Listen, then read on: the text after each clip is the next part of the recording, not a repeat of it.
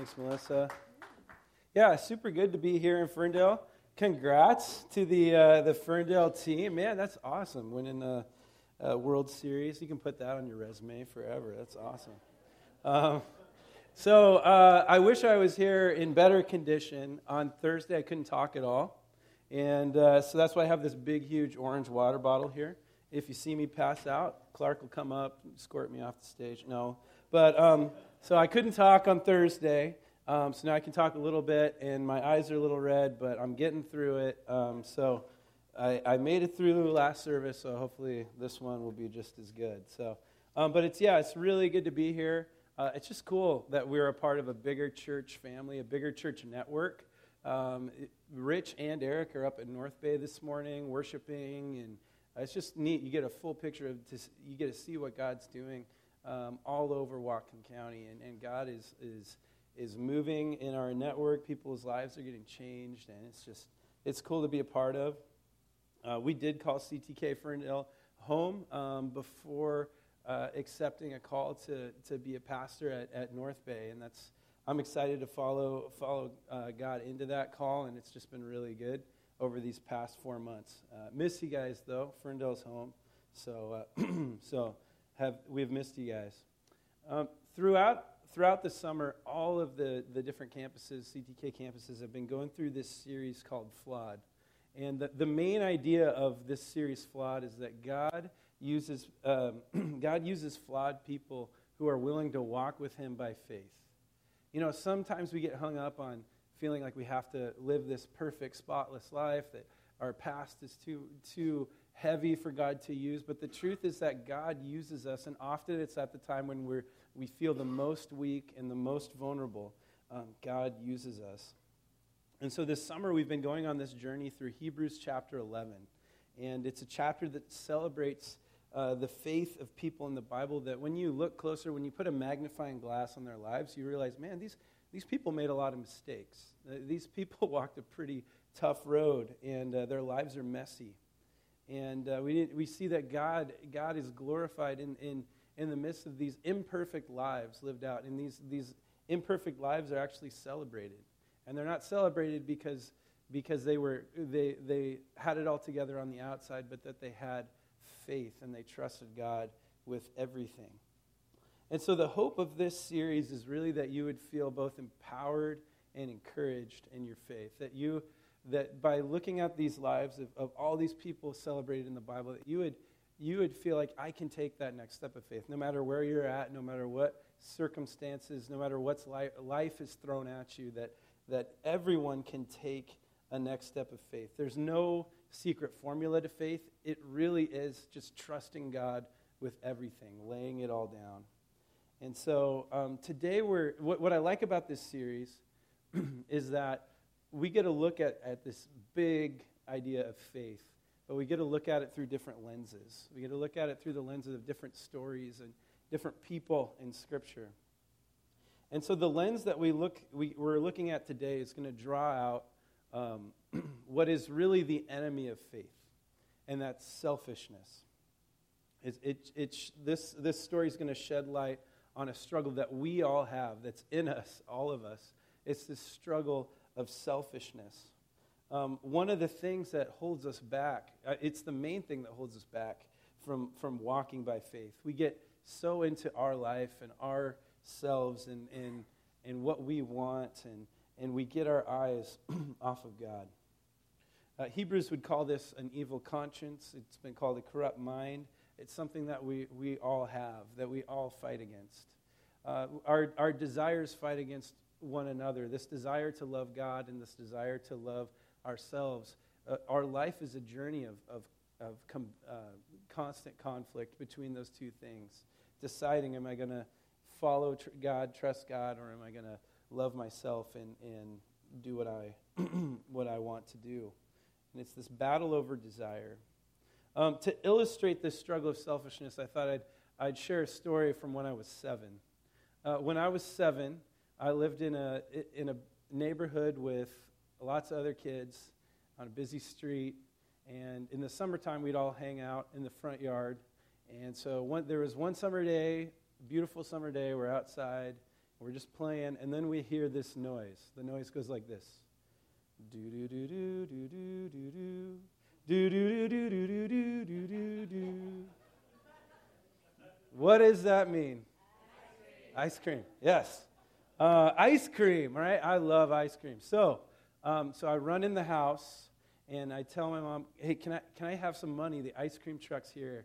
I, I need some money for the ice cream truck." And so she sends me out with four dollars. But this is what she says. She says, "Okay, here's four dollars, but you have to get an ice cream for you and your little brother. Okay, that's what you have to do." So she sends me out. I go back to the ice cream truck, and you know ice cream trucks. They've got all these beautiful images on the side, lots of nice colors it's just uh, wonderful and amazing. And my eyes scroll to this one that's, that, that blows me away. It's Super Mario's face made into an ice cream bar. And not only that, it has a, like a cherry bubblegum nose on it. And so, being a fan of Mario and ice cream, it just it was a must-have for me. So, um, I looked at the price, and it was three seventy-five. Dang it. Okay, well, I, am seven, so I can do a little bit of math. So I look around and I find a small orange popsicle for 25 cents. Nailed it, man. Okay, got it covered. Got something for my brother. I got something for me. And I buy it. I get the Mario face. I bring it in the house. My, I have never seen my mom so mad. Because I was a selfish brat. And uh, I wasn't, wasn't fair in that moment. But we're all born selfish, right? We're all just born with it. Um, we can't help but, but feed that and, and live into it. It's a curse that's existed from the beginning of time. Selfishness is like a disease that never goes away, and it gets in the way of us experiencing healthy relationships, uh, healthy marriage.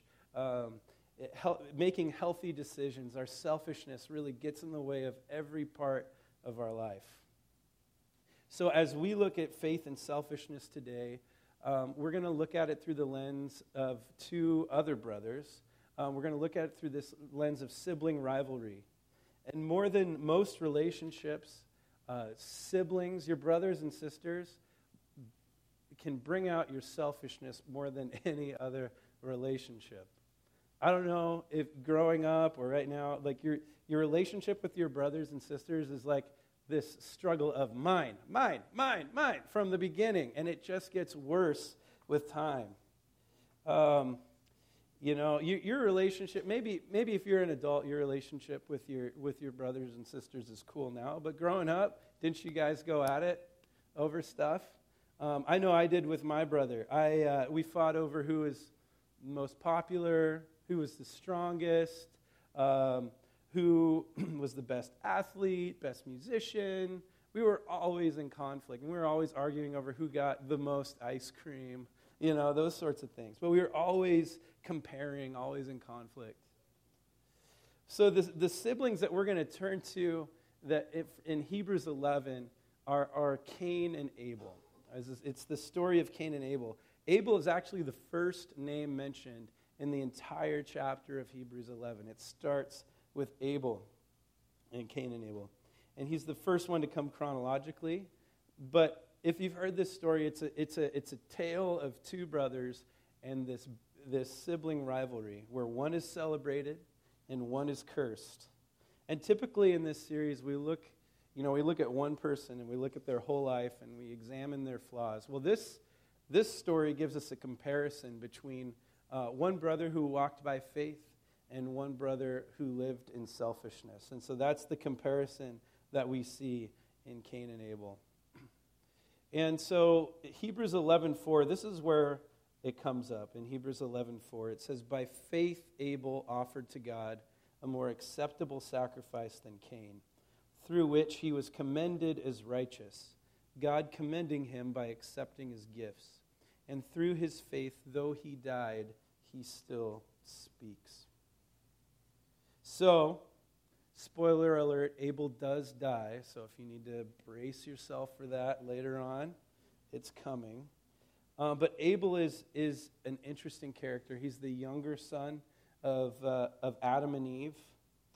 And um, this, is, this is kind of the, the beginnings of the, of, of the two brothers. If you go back to Genesis 4, it says that Adam knew his wife Eve, and she conceived and had a baby, which they named Cain.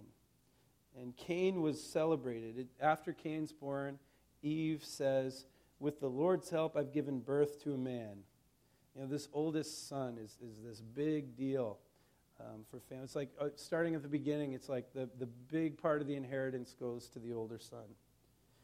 it's, even the name Cain is interesting. The name Cain means possession. Like Cain was Eve's prized possession, that, that she uh, accomplished what she wanted to do as a mother. It was, it, he was, he was her, uh, her prize. And then the second kid comes along, Abel. Abel's the second child. And the, the name Abel is really interesting. The name Abel means vanity. Why vanity? And that's not the thing that goes in your uh, bedroom or whatever. It's like she names him vanity because, because to her, she, she was satisfied with Cain. And so Abel is, is the icing on the cake. Abel is like, oh, this is, this is a luxury to have two sons. And I, you know, not to that extreme uh, for me. I have three kids. Uh, I wouldn't go to that extreme, but I would say that, that we, as parents, just naturally, we, we pay more attention to that fir- when that first kid comes along than we do when the second and third kid comes along. Um, when our first child was, was born, uh, we had her at, at a hospital.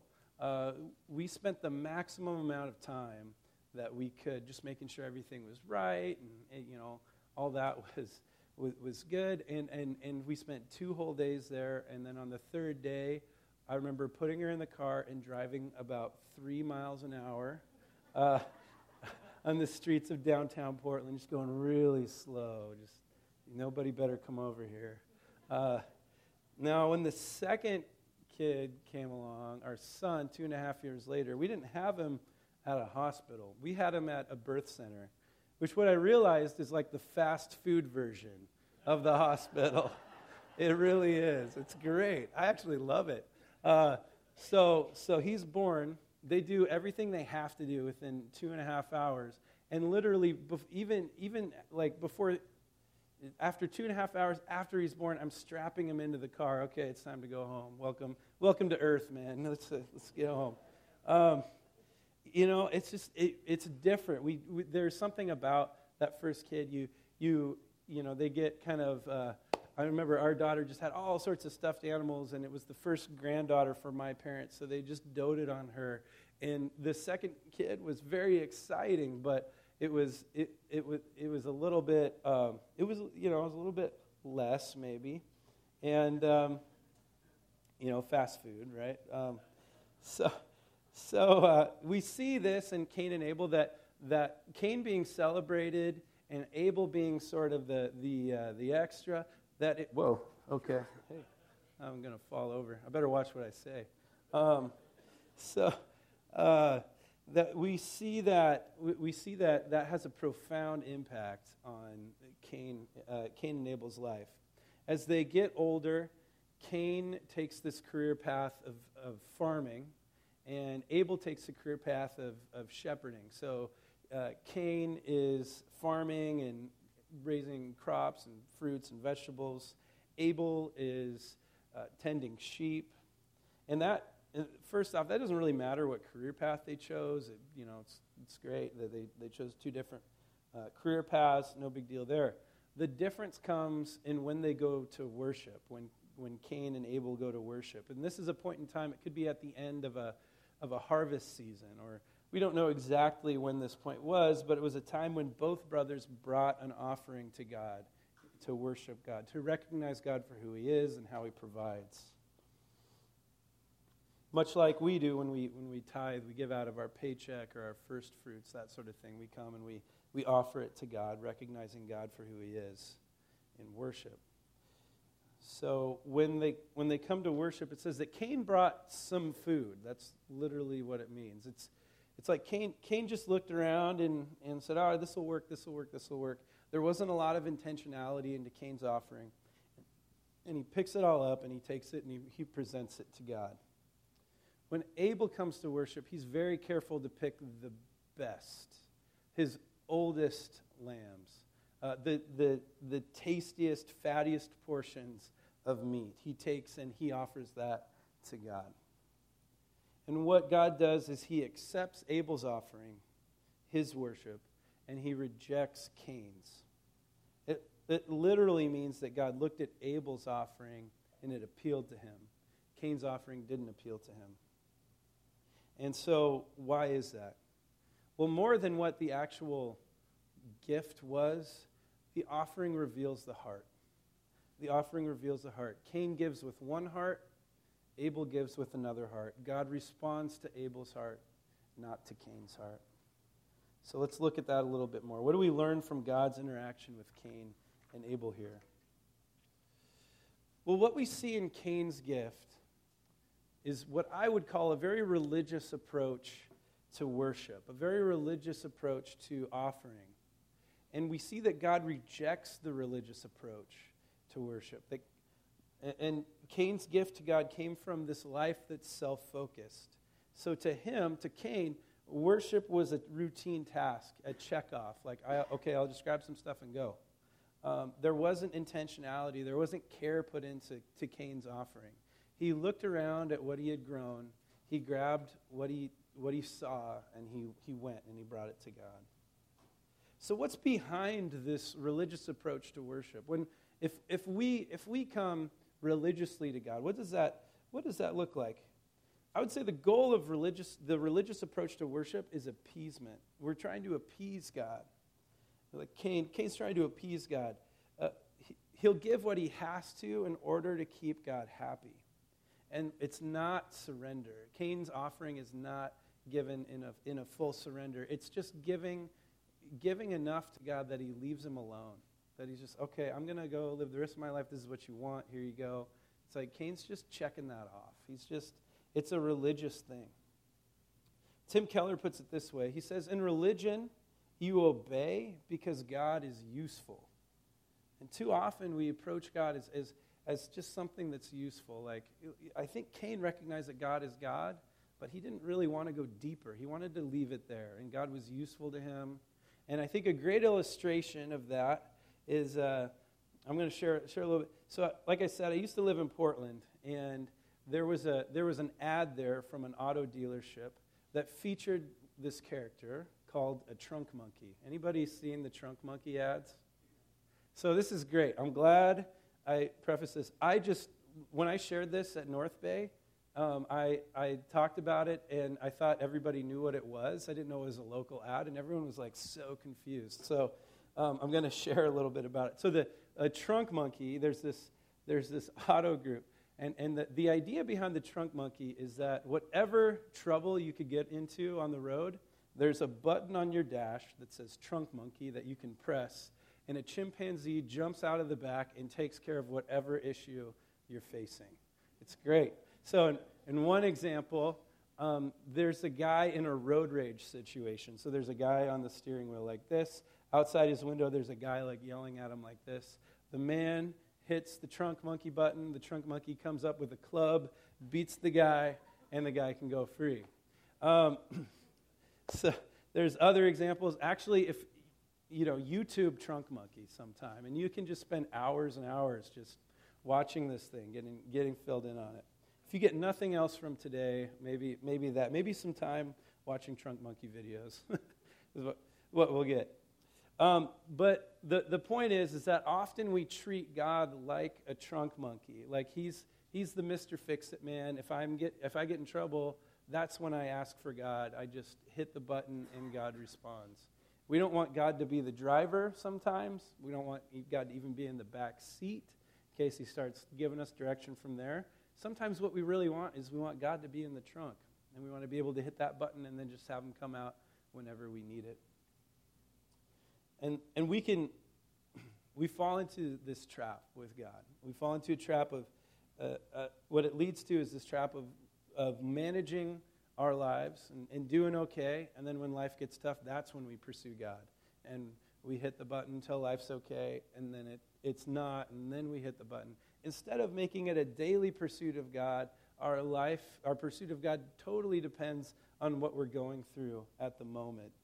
It's, it's a, when we do that, it's like God's something to be used, not something that we're, uh, God's not, not one to, to be in relationship with. And that's the, that's the downfall of the, the religious approach to worship, is it's just using God and not really seeking God. Um, it, it, it ignores this greater purpose that God is God and that He has a purpose for each of us, and He has He wants to transform us from the inside out. If we just come before God to to uh, to give our due, that's not what God is looking for. Um, so one one area where I find myself doing this where I find myself giving God scraps, giving God, uh, giving God my, my extra, just, just using God, is in prayer. As disciples, God wants us to be committed to pray, to, to spend time um, communicating, actively talking to Him, listening, giving Him our, our burdens, our troubles, our fears. But it comes often that I just I, I don't seek God on, on a daily basis. I don't pray daily. I don't pray for, for his kingdom to come. I don't pray forward. I, what my prayer ends up looking like is, is two minutes freaking out in the car saying, Here's my laundry list, God, help me out. What if, instead of that, what if, what if we started each day with our hands up like this and just said, God, I surrender it all to you. Here's my day. Use me, God. Use me for whatever you want. What if we started our day like that? And then we allowed God to use us, we allowed God to, to respond to that. I think it would change our life if we just started every day with our hands up. Because, because if we, uh,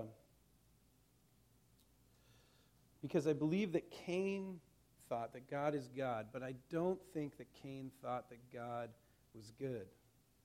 I don't think that, that Cain, saw he need, Cain saw he needed to honor God, but he didn't really want to know God because he didn't believe it would be worth it, that God was good. Abel, in contrast, believes that God is both God and that God is good, and he puts his faith in God's goodness. Abel believes that, that surrendering everything to God is better than holding back and giving to God with a tight fist like Cain. So Abel's gift is not religious, it's relational. It's focused on God.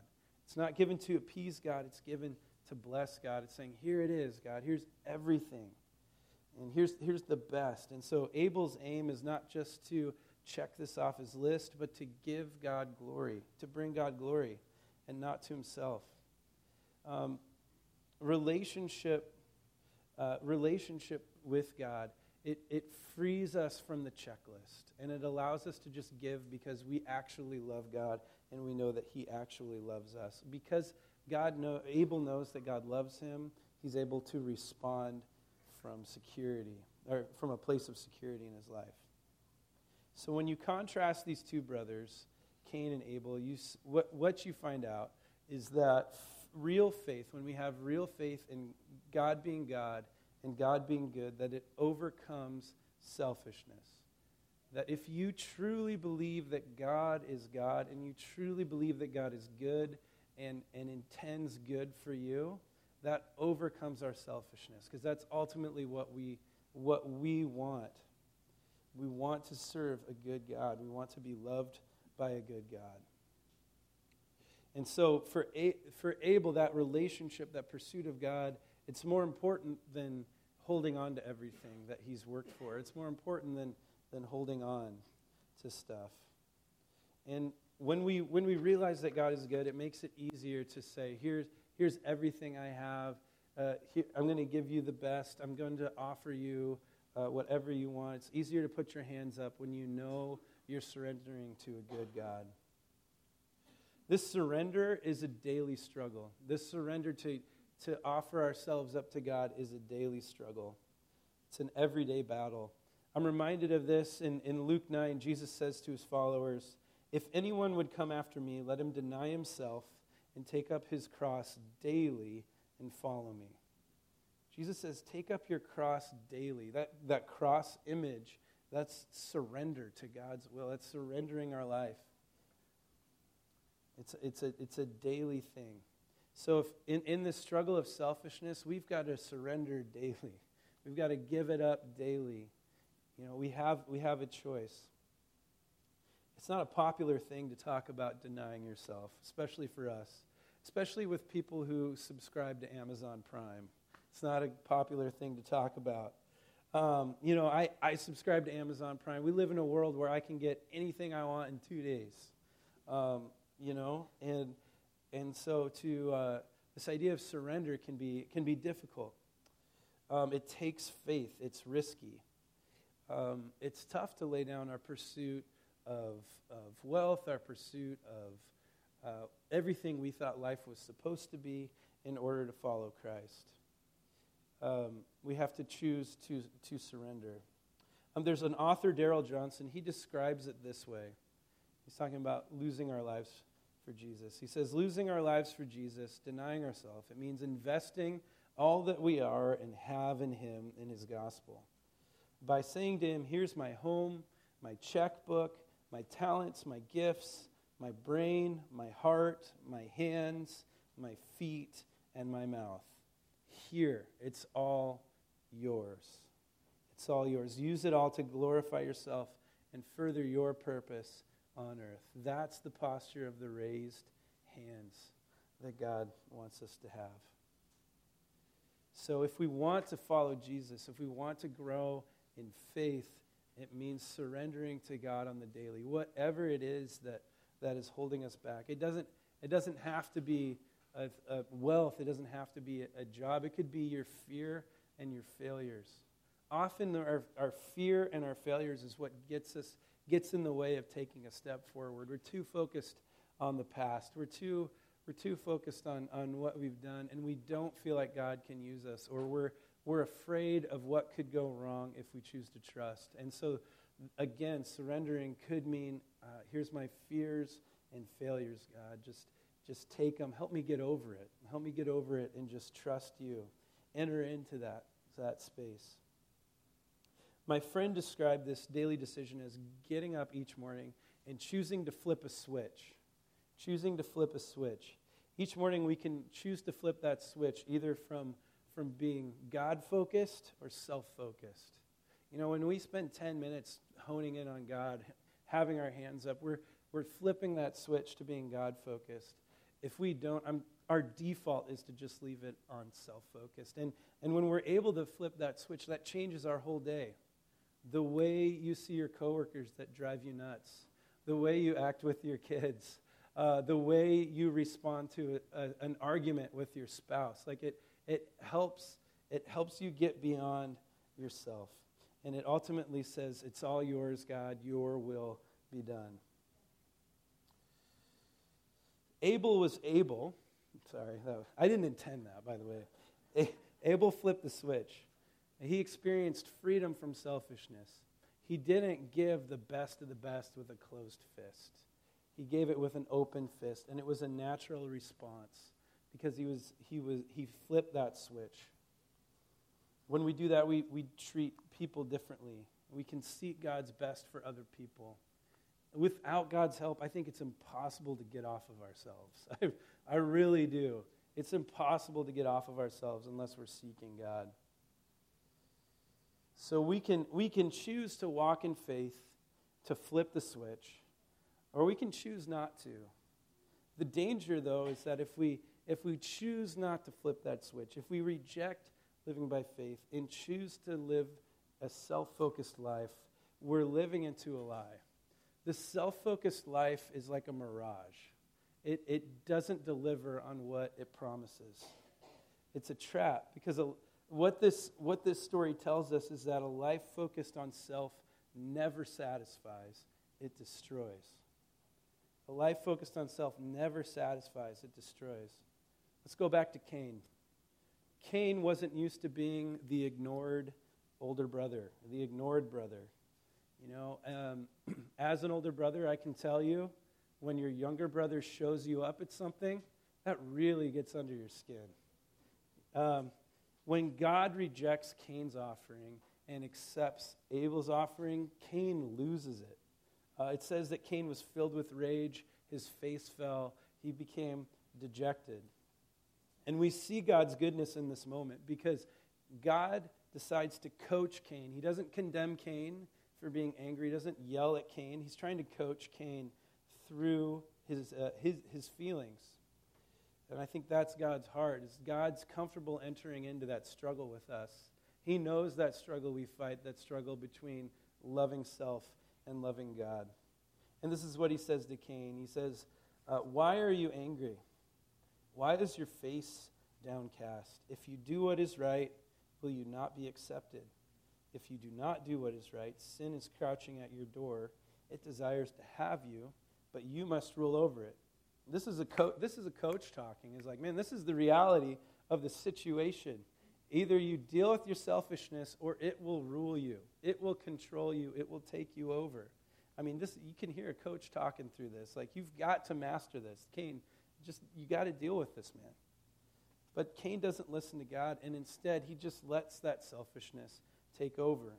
And you already know what happens. I tried to prep you, but Cain goes and he kills his brother Abel. He, in his rage, he kills his brother Abel, thinking that that will solve the problem thinking that if I just kill Cain, then, then I'll be happy. But that doesn't help. Actually, what that does is it further separates Cain from the selfishness that, uh, or from the happiness that he seeks. And even in that, like, so, so Cain has, has killed his brother. You know, he's, he's got his blood on his hands. Even in that, God is merciful to Cain. And I think that's important to see that, that God sees that Cain just made this mistake just when I told you not to do this. And so he sends him out, but he protects him. He protects Cain. And, um, but Cain loses his, obviously his relationship with, with his brother, his parents, his life. He lives in exile because he thought for a moment that killing Abel would satisfy, uh, make up for, for his uh, shame.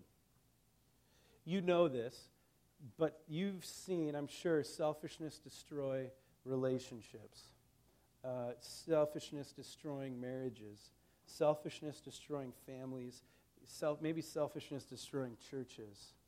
But we see this play out over and over again. Selfishness destroys, it just flat out destroys. I had a friend um, recently get divorced because he was just unwilling to try to fix things between him and his spouse. And instead of it re- leading to happiness. It's actually, it's actually created more problems. This, you know, of, of, of isolation and paying child support and hard, you know, hard separation. And I mean, that's a common story. That's a common story, and it's, it's always tough. It's always sad. What God is offering us in this is not slavery. It's, God is not offering us slavery. He's offering us freedom from destroying ourselves. He's offering us freedom from destroying our lives with selfishness. As Cain discovers, selfishness is a trap that doesn't lead to freedom, it doesn't lead to what he's seeking. The only place that he can find freedom is in this surrender to God, but he rejects it. So selfishness destroys, but what we receive through faith, it never goes away. It never goes away. We will never regret doing this every morning. We will never regret opening our hands to God. Um, like Abel, we all, when we trust God, we receive an eternal inheritance that's locked up, that can't be touched. And then we receive the presence of God in our everyday life when we choose to surrender to Him, when we choose to say yes to God. I think the most powerful line of, of maybe of the whole chapter is, is uh, is at the end of verse 4. It says, and through, it's talking about Abel. It says, and through his faith, though he died, he still speaks. He still speaks, even though he died. His faith still speaks, even though he lost his life. Abel's talked about all over the place in Scripture. And he, he knows where he's going. He's secure enough to step out and say yes to God, even though it cost him his life.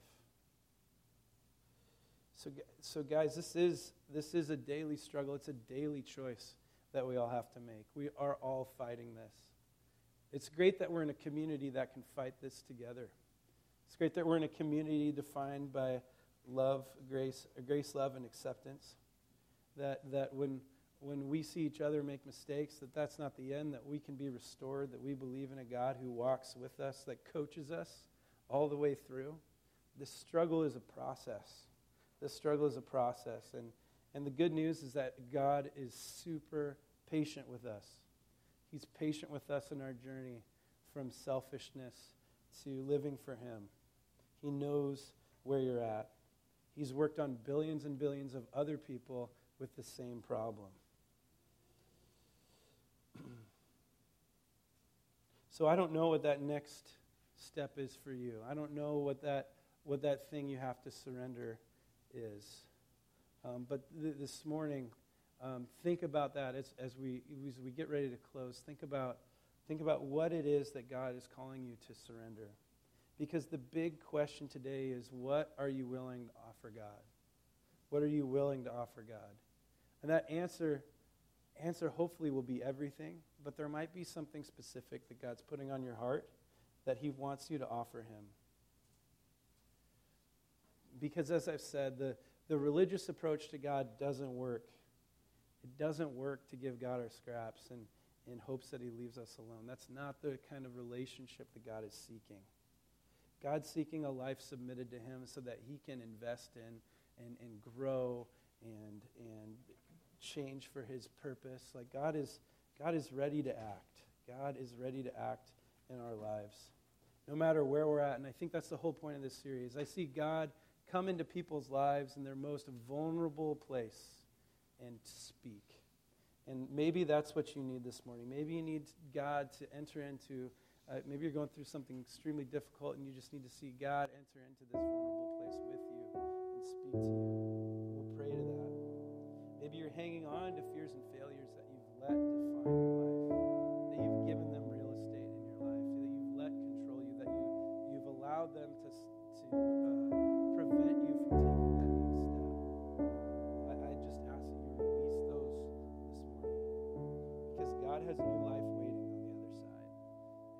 presence, it, it changes us.